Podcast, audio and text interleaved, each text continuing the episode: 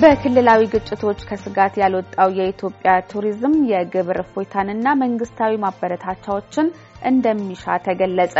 የኮቪድ-19 ወረርሽኝን ጫና ተቋቁሞ በማገገም ላይ የነበረው የኢትዮጵያ ቱሪዝም ዘርፍ መነሻውን በትግራይ ክልል አድርጎ ለሁለት ዓመታት በዘለቀው የሰሜን ኢትዮጵያ ጦርነትና በየአካባቢው በሚፈጠሩ ግጭቶችና አለመረጋጋቶች ይብሱን እየቀጨጨ እንዳለ የመስኩ ባለሙያዎች ይናገራሉ። በጥቅምት ወር መጨረሻ በደቡብ አፍሪካ ፕሪቶሪያ ላይ የተደረሰው በዘላቂነት ተኩስ የማቆም የሰላም ስምምነት መጠነኛ ተስፋና መነቃቃት ሲፈጥር የክልል ልዩ ኃይሎችን ዳግም አደረጃጀት መንስኤ ካደረገው ተቃውሞ ጋር ተያይዞ ሰሞኑን በአማራ ክልል የተስፋፋው ግጭት በአንጻሩ የዘርፉን ተዋንያን ዳግም በስጋት ላይ ጥሏል። ግጭቶቹ ያስከተሏቸው የመሰረተ ልማት ውድመቶች፣ የሰዎች መፈናቀል እንዲሁም የማህበረ ፖለቲካ አለመረጋጋት ባደቀቀው የቱሪዝሙ ዘርፍ ከኮቪድ-19 የዝግ ወቅት አንስቶ አንዳችም ማበረታቻም ሆነ የግብር እፎይታ እንዳላገኙ አስጎብኚ ድርጅቶች ይናገራሉ። የዘርፉ ባለሙያዎች በበኩላቸው ብዙ የቱሪዝም አገልግሎት ሰጪዎች ድርጅቶቻቸውን እየዘጉ ባሉበት በዚህ የቀቢጸ ተስፋ ሁኔታ መንግስት ይበልጥ ሊጎዳ የሚችል የግብር መመሪያና ሕጎችን ከማውጣት መታቀብ እንደሚገባውም ይናገራሉ። ደረጀ ደስታ በጉዳዩ ላይ ተከታዩን ዘገባ አሰናድቷል። በኢትዮጵያ በስፋት ወደሚታወቁት የቱሪስት መስህቦች የሚደረገው ጉዞ የስጋት ምንጭ ከሆነ ዓመታት ተቆጥረዋል። የጠቅላይ ሚኒስትር አብይ አህመድ አስተዳደር ወደ ስልጣን ከመምጣቱ አስቀድሞ በነበሩ የመጨረሻ ዓመታት በወቅቱ ገዢ ፓርቲ ላይ ሲካሄዱ በነበሩ ተቃውሞዎች በተለይ ከአዲስ አበባ ውጪ የሚደረጉ ጉዞዎችን በማስጠንቀቂያ ስር እንዲውሉ አስገድዶ ነበር። ለዓለም አቀፍ ጎብኚዎች የሚሰጡ የጉዞ ማስጠንቀቂያዎችም የጎብኚዎች ቁጥር እንዲቀንስ አድርጎ ቆይቷል። ጠቅላይ ሚኒስትር አብይ ወደ ስልጣን በመጡ የመጀመሪያው ዓመት ለብዙዎቹ በታያቸው ተስፋ በውጭ ሀገር የሚኖሩ ትውልደ ኢትዮጵያውያን ፊታቸውን ወደ ሀገራቸው እንዲመልሱ መነሳሳት ፈጥሯል። በቱሪዝም መስክ የተሰማሩ ባለሙያዎች፣ ግለሰቦችና ባለሀብቶች የተሻለ ጊዜ እንደመጣላቸው እየገለጹ ሐሴት ሲያደርጉ ቆይተዋል። ሆኖም ብዙም ሳይቆይ ዓለምን ያዳረሰው የኮቪድ-19 ወረርሽኝ በአገሪቱ የቱሪዝም ተስፋ ላይ ክቡድ ጫና አሳርፎበታል። ከወረርሽኙም ሳያገግም ለሁለት ዓመታት በተካሄደው የሰሜን ኢትዮጵያው ጦርነት በተለያዩ አካባቢዎች የተከሰቱ ግጭቶችና አለመረጋጋቶች የበለጠ ደቆሱት። የኢትዮጵያ አስጎብኚ ድርጅቶች ማህበር ፕሬዚደንት ወይዘሮ አንድነት ፈለቀ እነዚህ ሁሉ የቱሪዝም ማነቆዎች ከባድ ጫናዎችን እያሳረፉ በማለፍ ላይ ቢሆኑም ፕሪቶሪያ ላይ ከተደረገው ስምምነት በኋላ የተስፋ ጭላንጭል እንደነበር ይናገራሉ። እንደገና አሁን ደግሞ አንዳንድ ቦታ በተነሳው በተለይ በአማራ ክልል በተነሳው የጸጥታ ችግር እንደገና ስጋት ላይ ወድቀናል።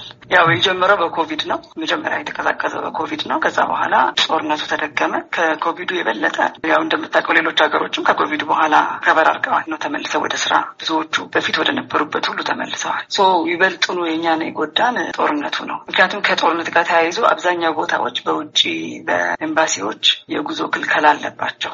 የጉዞ ክልከላ እያለ ብዙ የውጭ ሀገር ያሉ የቱር ኦፕሬተሮች ኢትዮጵያን እንደ መዳረሻ መሸጥ አይችሉ። ምክንያቱም የኢንሹራንስ ሽፋን ስለማያገኙ በዚህ ምክንያት እስካሁን ድረስ አላገገመም። ግን አሁንም አሁን የሚታየው የጸጥታ ችግሮች ከተስተካከሉ በጣም ቶሎ ይመለሳል ብለን ተስፋ እናደርጋለን። የኮቪድ-19 ወረርሽኝ ኢትዮጵያ ከቱሪዝም ዘርፍ ታገኝ ከነበረው 72 በመቶውን ማለትም 3 ቢሊዮን ዶላር እንዳሳጣት የዓለም አቀፍ ቱሪዝም facilitation ዲሬክተር አቶ ቴዎድሮስ ደርበው ልክ የዛሬ ዓመት ነሐሴ ወር ላይ ለዓለም ሰራተኞች ድርጅት ድምፅ ለተሰኘ ድርጅት እንደተናገሩ በድረገጹ ላይ አስፍረዋል።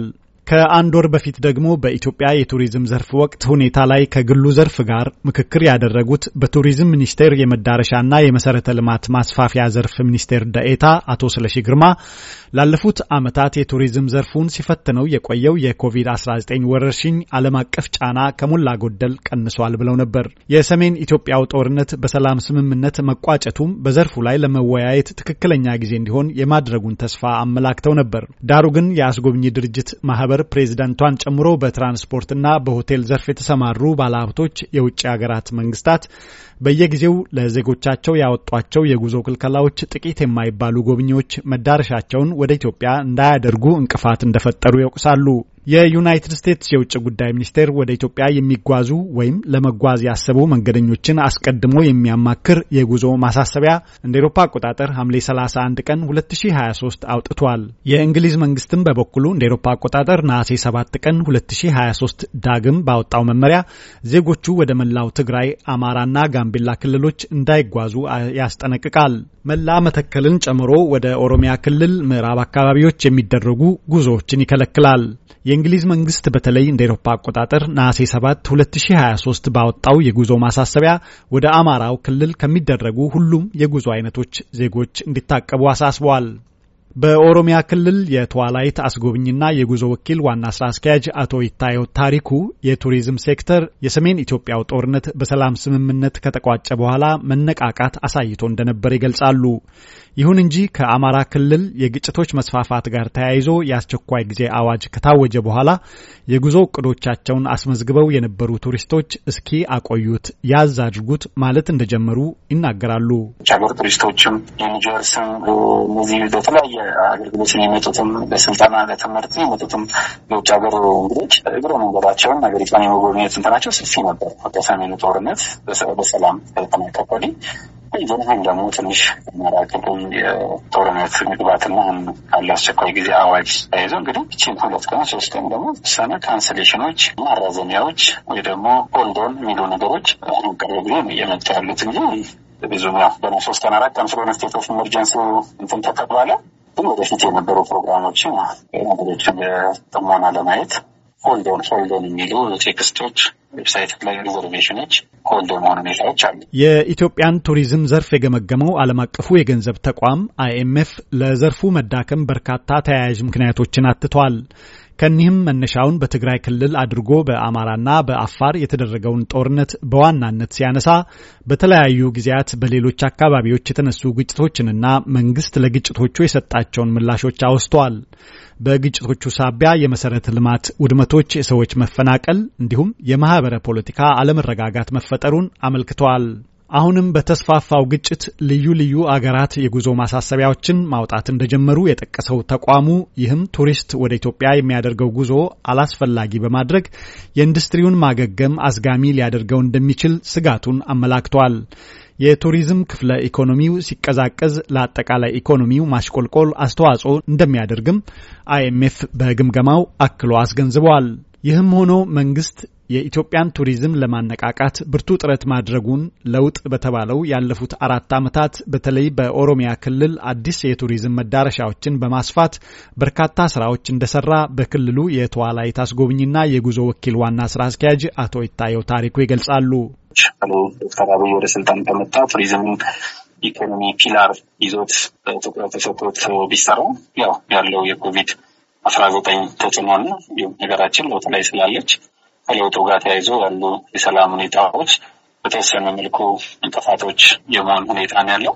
ግን ከነበሩ ነባር መዳረሻዎች በጣም ብዙ አዳዲስ መዳረሻዎች በመሰራት even if አዲስ አበባ ላይ፣ ቢሾፍቱ ላይ፣ ኮይሻ፣ ጎርጎራ እያልን የምንጠራቸው ትልልቅ እንጦጦ የአጭር ቀን የግማሽ ሰዓት የአንድ ቀን city tour የነበሩ ቦታዎች ሁሉ የሁለት ቀን ሶስት ቀን ፓኬጅ ተደርጎ ለሀገር ውስጥም ቱሪዝም ትልቅ መነቃቃት የፈጠረ ማህበረሰቡም ሀገሩን እንዲጎበኝ ትልቅ መነቃቃቶችን የፈጠረ ነው።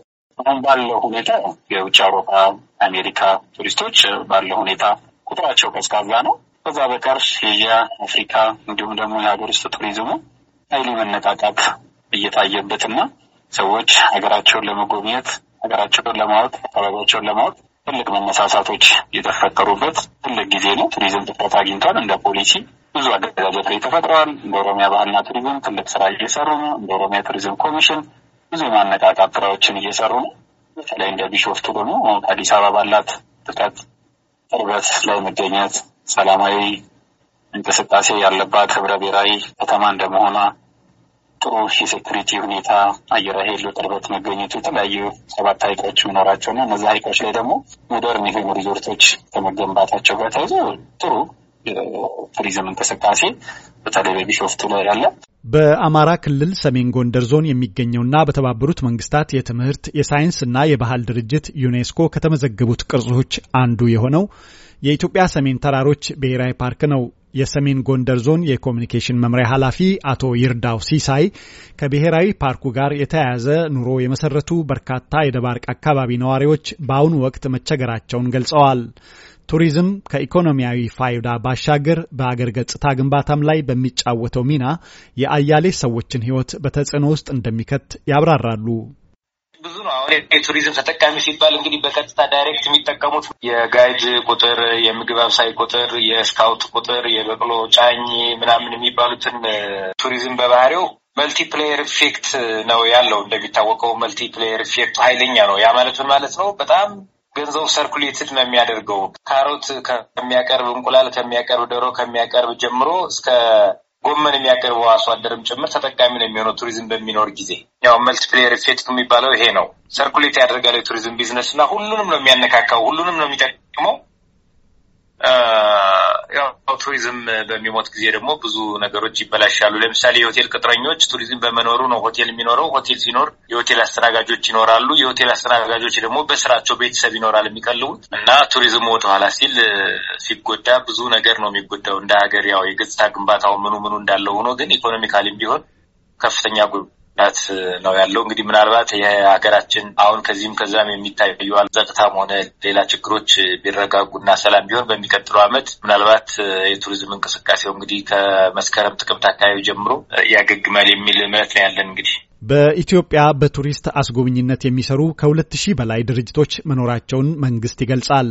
278 አባል ድርጅቶችን በስሩ ያቀፈው የኢትዮጵያ tour operators ማህበር ፕሬዚደንት ወይዘሮ አንድነት በቱሪዝሙ መቀዛቀዝ ከአስጎብኚ ድርጅቶች 30 በመቶዎቹ አገልግሎታቸውን እንዳቋረጡ ለአሜሪካ ድምፅ ተናግረዋል። ሁሉም ሊባል በሚችል መልኩ የሰራተኞቻቸውን ቁጥር እንደቀነሱ የቀድሞ ፕሬዝዳንቷ ገልጸዋል። በዚህም አብዛኞቹ ተጎጂዎች ወጣቶች እንደሆኑ ጠቅሰው የደረሰውን ጉዳት እንደሚከተለው ያብራራሉ። ያው ምን መሰለህ ቱሪዝም በጣም ሰፊ እሴት ሰንሰለት ያለው ዘርፍ ነው ነው በጣም ለብዙ ሰዎች በቀጥታ በተዘዋዋሪ የስራ እድል የሚፈጥር እና የፈጠረ ዘርፍ ነው።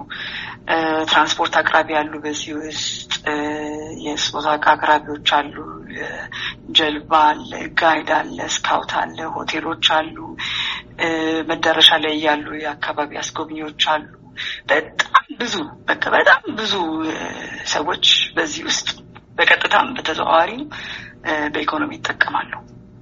ስለዚህ ቱሪዝም ሲቀር በተለይ ከአዲስ አበባ ውጪ መዳረሻዎች ላይ አንዳንድ ቦታዎች አሁን እንደ ላሊበላ አይነት ቦታ ብትወስድ፣ እንደ ሰሜን ተራራ ብትወስድ፣ እንደ ባሌ አይነት ቦታ ብትወስድ በጣም ብዙ ሰዎች በተለይ ወጣቶች ቱሪዝም ዘርፍ ላይ በስራ ተሰማርተው ነበረ። ሰው ቱሪዝም ሁሉ ሰው አብሮ ይጎዳል። አዲስ አበባ ላይ ብትል በዋናነት እንግዳ ከውጭ ነው ሀገር አስተዋውቆ ፓኬጆች ሸጦ ለየሁሉም ስራ የሚበትነው አስጎብኚ ድርጅቱ ነው። ይሄ ሲቆም በዚህ በዚህ በተለያየ ምክንያት ቱሪዝሙ ሲቆም አዲስ አበባ ላይ ያሉ tour አስጎብኚ ድርጅቶች ይጎዳሉ። ሰራተኛ በጣም ብዙ ድርጅታቸውን የዘጉ አሉ። ሰራተኛ የበተኑ አሉ። ዘርፍ የቀየሩ አሉ። ጉዳቱ እጅግ በጣም ብዙ ነው፣ ሰፊ ነው። ቱሪዝሙ ብዙዎችን ተስፋ ባስቆረጠ አዳጋች ሁኔታ ውስጥ ባለበት በአሁኑ ጊዜ መንግስት የቱሪዝም አገልግሎት ሰጪ ድርጅቶችን ይበልጥ ሊጎዳ የሚችል የግብር መመሪያና ሕጎችን ከማውጣት መታቀብ እንደሚገባው ያነጋገርናቸው የዘርፉ ባለሙያዎች ይናገራሉ። ጥያቄውን ያነሳንላቸው የቀድሞ የኢትዮጵያ tour operators ማህበር ፕሬዚደንት ወይዘሮ አንድነት አዎ ልክ ነው። ምንድነው አዲስ ግብር ሳይሆን ገና አልጸደቀም። ተጨማሪ እሴት ታክስ ጋር ለረዥም ጊዜ የቆየ ቅሬታ አለ፣ ቅራኔ አለ። በዋናነት ያው እኛ ታክስ አለመክፈል ያው አንከፍልም አይደለም ጥያቄያችን በሁለት መንገድ አንደኛ ተወዳዳሪነት ላይ እኩል ተወዳዳሪነትን የሚያስችል ሁኔታ መሬት ላይ ስለሌለ ማለት ሕግ በማስከበር ረገድ መሬት ላይ ብዙ የተሰራ ነገር ስለሌለ በህጋዊ መንገድ የሚሰሩ tour operator ኦችን ወይም አስጎብኚዎችን ከውድድር ውጭ ስለሚያደርግ መንግስት ሁሉንም በዚህ ውስጥ በእኛ ዘርፍ ውስጥ አገልግሎት የሚሰጡትን ሁሉ የቫት ተጠቅመት የቫት ተመዝጋቢ አድርጎ ህጋዊ ደረሰኝ እስክናገኝ ድረስ እኛ ተጨማሪ እሴት ታክስ ከሙሉ ከፓኬጅ ከምናስከፍለው ገንዘብ ምን ሂሳብ አንክፈል የሚል ጥያቄ ለረዥም ዓመት ስንከራከርበት ነበረ። አሁን ላይ ግን በዋናነት ጊዜውን ያማከለ መፍትሄ እንዲሰጠው ነው። ቱሪዝሙ ገና recover አላረገም። ሴክተሩ ብዙ ሀገሮች አሁን even ከኮቪድ በኋላ እንደገና ቱሪዝሙን ለመመለስ ብዙ ነገር አድርገዋል። ኖ ከታክስ exempt አድርገዋል። ብዙ ነገር ቀንሰዋል። የመዳረሻ ኖ የሁሉንም አስተባብረው ሁሉንም አገልግሎት ሰጪዎች ወይም ባለድርሻ አካላት አስተባብረው ዋጋቸውን ተወዳዳሪ አድርገዋል። ስለዚህ እኛም ከኮቪድ ከጦርነቱ በኋላ ብዙ አይነት ጉዳት ደርሶብናል። የ image ነው የገጽታ ጉዳት። ስለዚህ ይህን ሁሉ አልፈን ኢትዮጵያን መርጦ አንድ ቱሪስት እንዲመጣ ቢያንስ በዋጋ ተወዳዳሪ ማድረግ አለብን። ስለዚህ anytime sector ኡ በማንኛውም ሰዓት ሴክተሩ ሲነሳ ከሙሉ ወይንም ተጨማሪ ታክስ መጣል ይቻላል። ለአሁን ግን ዘርፉ ስላላገገመ መንግስት በልዩ ሁኔታ የባት technical ትርጓሜው ብቻ ማስተርጎሙ መተግበሩን ብቻ ሳይሆን በልዩ ሁኔታ ሴክተሩ ያለበትን እውነታ በመረዳት ልዩ መፍትሄ እንዲሰጠን ጥያቄ ነው። ስለዚህ አዲስ የወጣ ሳይሆን ገና አዲስ ሊወጣ የቀረበ ረቂቅ ነው እና ረቂቁም የቆየ ነበረ ነው የሚሉ እሱ ላይ በደንብ ቢያብራሩልኝ ማለት ነው። ስቴት ታክስ አዋጅ ሊሻሻል የመጀመሪያው ድራፍት ወጥቷል። እኛም ለረዥም ጊዜ ስንጠይቅ የነበረው ጥያቄ አዲሱ ማሻሻያው ላይ ተካቶ ይወጣል ተብሎ ያው ቃል ተገብቶልን ስለነበር እሱን እየጠበቅን ነው። ከዛ በኋላ ግን ከመንግስት ጋር ብዙ ተነጋግረናል። በጣም ብዙ ውይይቶች አድርገናል። የዋናው የመጨረሻው የታክስ ህግ ከመውጣቱ በፊት ይስተካከላል ብለን በተስፋ እየጠበቅን ነው። ግዝ በመሰረተ ሀሳቡ ላይ ተስማምተናል። ቢያንስ ለጊዜው ዘርፉ እስኪያገግም ድረስ ኢትዮጵያን እንደ መዳረሻ ውድ ከሚያደርጉ ተጨማሪ ታክሶች ለማስቀረት ታክሶችን ለማስቀረት የጋራ መግባባት ላይ ደርሰናል። ከመንግስት ጋር ማለት ነው። አዎ ከመንግስት ውጤቱን እንግዲህ የምናየው በኋላ ነው ሲወጣ ነው። እስካሁን ታዩት ምልክት አለ ስለመውጣቱ ወይ ያለመውጣቱ? ስለ እናንተ ጥያቄያችሁ ስለመካተት አለመካተት ያያችሁት የተመለከታችሁት ነገር አለ? አዎ አንተ ያነበብከው እንግዲህ የመጀመሪያው draft ነው። እዛ draft ላይ ይካተታል ብለን ጠብቀን ነበረ። ይካተታል ብለን ነበረ። ዋናው at least draft ኡ ስለወጣ እንደገና ለመነጋገር እድል ሰጥቶናል። ስለዚህ ከሚመለከታቸው የመንግስት አካላት ጋር የእኛን ቅሬታችንንም ለሴክተሩ ላይ ያለበትን ሁኔታም እኛም ደግሞ እንደ ግል ዘርፍ ምን መሆን አለበት የሚለውን አስተያየት ሰጥተን እኛ በተረዳነው ልክ ተረድተናል ብለን የምናስበው። እንግዲህ እኛ የተረዳነው ያኔ ባደረግነው ውይይት የችግሩ መጠንና ያለንበትን ሁኔታ ተግባብተናል ብለን የምናስበው። ሰው እንዳልኩ እንግዲህ ውጤቱን የምናየው በኋላ እንትኑ ሲሻሻል ነው ሲወጣ ነው final draft final ህጉ ሲወጣ ነው። አቶ ይታየውም በተለይ ከኮቪድ-19 ወረርሽኝ የዝግ ወቅት አንስቶ ትልቅ ጉዳዮች የደረሰባቸው የቱሪዝም አገልግሎት ሰጪ ድርጅቶች አንዳች ማበረታቻም ሆነ የግብር እፎይታ አለማግኘታቸውን ያስረዳሉ። ግን ያሉ እንደ ባለሙያ ተግዳሮቶች ብዙ ተግዳሮቶች ይኖራሉ። ገበያው ሲቀንስ በተለይ በኮቪድ ሰዓት ብድሮች ያለባቸውን ማራዘሚያ ቶሎ አለማግኘት፣ መነሻቸው ገና ጀማሪ የሆኑ guide ኦች፣ association ኦች በቃ ተስፋ በመቁረጥ ቱሪስቱም የሀገር ውስጥ ቱሪዝም በተወሰነ መልኩ መራራቅ፣ በአንድ መኪና ውስጥ ትንሽ ሰው ተሰብስበው መጓዝ ያልነበረበት ሁኔታ ስለነበረ ብዙ የቱሪስት መስህቦች በዝዋይ፣ ባሌ፣ ዲንፎ በመሳሰሉ ቦታዎች ላይ ያሉ guide ኦች፣ ባለሙያዎች ዘርፍ ተስፋ በመቁረጥ በመውጣት ወደዚያ ዘርፍ የመግባት ሁኔታዎች ነበሩ። ምክንያቱም በዛች ጋይድ ሆነው ቱሪዝሙ ቱሪስቶች ሲመጣ ከሚያገኛት ገቢ ነው ቤተሰባቸው ልጆቻቸውን ቤተሰቡ የሚያስተዳድሩት ነው። በዛ ወቅት ላይ ብዙ ሰፖርቲቭ አካላት ኤንጂዎች ምንም እስቲ ነበር ጥናቶች ፎርማቶችን ሞልተን ኮቪድ ላይ ያለውን ተጽዕኖ ሰጥተናል። ግን ቱሪዝም ደርሶ ቅድም እንደነገርኩት ከባንክ ብድር ጀምሮ የተቋረጠበት ሁኔታ ለመኖር ማራዘሚያ ለመኖር እፎይታ ለመኖር ደግሞ እንደዚህ ስረዛዎችም አለመኖር ነው። ብዙ አንጻር ቱሪዝም በተለይ tour operator ኡ ላይ tour guide ኡ ላይ በደንብ supportive እኔ still ነው support የሚያደርግ ተቋም support የሚያደርግም አካል የለም።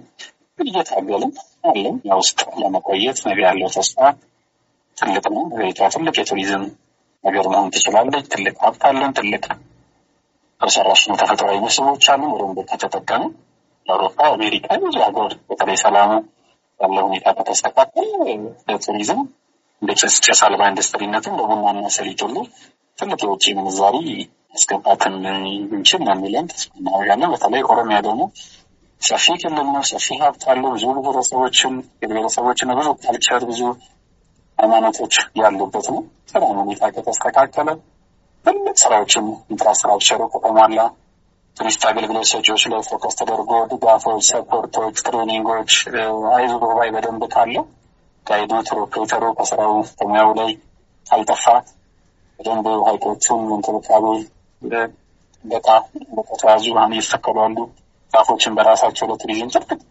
ግብአት ናቸው እና ወደፊት ያለው ተስፋ ትልቅ ነው። አሁንም ባለ ሁኔታ እየታገልን